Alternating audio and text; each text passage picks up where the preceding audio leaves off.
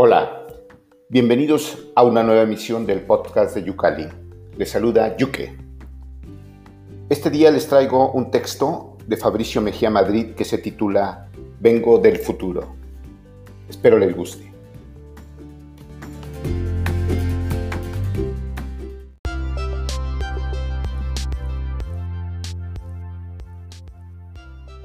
Lo que había comenzado como una noticia en una remota provincia de China terminó por ser una epidemia de tres oleadas que mató a millones en todo el planeta. Al inicio, la violencia era no humana y por lo tanto carecía de trama. Era un evento que sucedía fuera de nuestro control y decisiones. Se habló entonces de nuestra relación criminal con el planeta, de cómo invadimos esferas desconocidas que liberan virus que nos afectan. También se habló de la salud de los cuerpos, cómo estaban mal alimentados, mórbidos y vulnerables. Se habló luego de los sistemas médicos, que dependen de las ganancias, de su pobre cobertura y de cómo la enfermedad ponía en evidencia las fracturas del poder y el privilegio.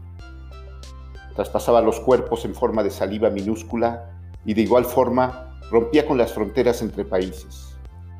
Pero lo que el virus le había hecho a las calles, los espacios públicos, las familias y los cuerpos la manera en cómo los había transformado dejó una desazón atmosférica sensible y afectiva que nada enmendaba. Y empezó la búsqueda del culpable.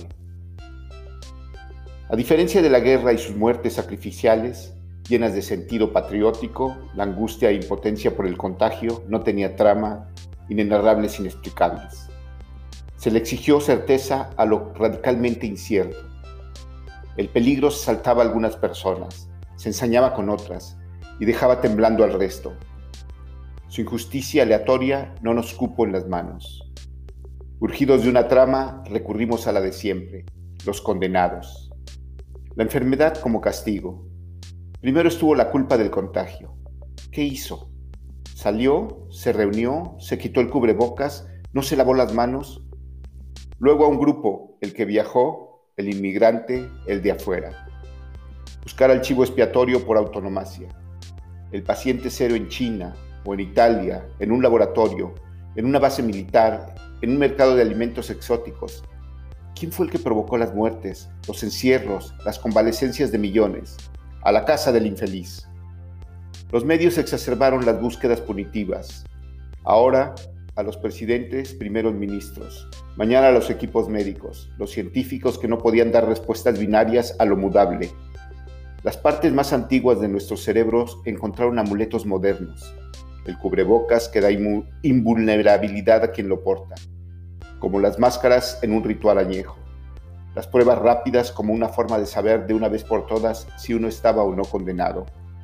Las vacunas que contuvieron las supuestas ideologías de las naciones que las producían, la rusa, la china y las de marcas farmacéuticas como estados encubiertos.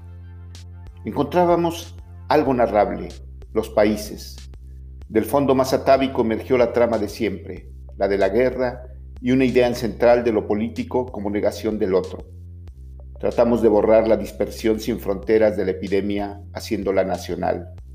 Comparar el número de muertos entre países, los vacunados, las camas ocupadas, los respiradores mecánicos. La guerra se hizo también interna. Estuvimos más cómodos repartiendo culpas que aceptando lo imprevisible, las teorías de la conspiración, tan útiles para asignarle una causa simple a los problemas complejos, se extendieron sin pudor. Fue el tiempo en que se comenzó a debatir, de nueva cuenta, la censura. ¿Quién debía o no asumirse por encima de la expresión de los otros?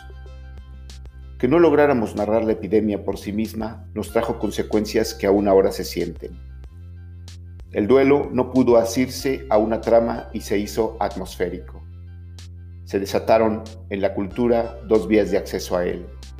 Por un lado, las varias ideas de renacimiento que incluyeron la vuelta a la naturaleza, la angustia por ganarle el cambio climático y por prever nuevos virus escondidos en cuevas y bajo el hielo, y por otro, el desencanto de que en esta vida nada terminaba por resolverse. Si bien la cultura del zombie, del muerto viviente que regresa a asediarnos por nuestra falta de duelo, ya estaba en marcha antes de la epidemia, tuvo nuevos horizontes. Ahora, por las teorías de la física cuántica, después por el renovado interés en la comunicación con los espíritus, las energías, los mensajes que ya no pudieron darse. Todo ello dio lugar a la cultura del cuerpo ausente, ya sea desde nuestras pantallas móviles, ya sean entramados cada vez más místicos. Del lado del desencanto, las muertes sin sentido político ni martirio trascendente dejaron una estela de silencios, de tartamudeos, para tratar de designar lo que se vivió como un tiempo de eterna duración ante la insuficiencia humana. El arte del encierro le siguió el de los silencios, de lo que ya no supimos por nuestra tendencia a la evasión hacia lo incierto, el azar, el horror cotidiano de la biología. A la fecha, no existen lugares a que conmemoren la epidemia. A falta de campos de batalla o héroes nombrables, salvo el genérico de los médicos de primera línea, la pérdida resonó en las reverberaciones difíciles de fijar. Emergió un tipo de cultura que me atreveré a llamar convaleciente, aquella en que las cosas se ven como por primera vez después de una larga enfermedad. Sin poder tomar todavía una acción hacia el mundo, el habitante del mundo en recuperación está admirado de nuevo por el mundo a través de su ventana. Quizá por ello veamos ahora tanta gente que se pasma ante una flor en un jardín público, o el estupor cuando la luz cambia por el simple paso de una nube. A veces, hasta parece que piensan en lo que se les perdió.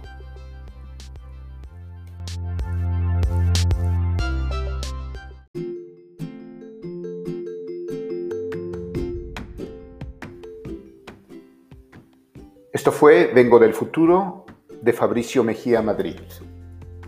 Como siempre, les invito a visitar yucalipaginaliteraria.com.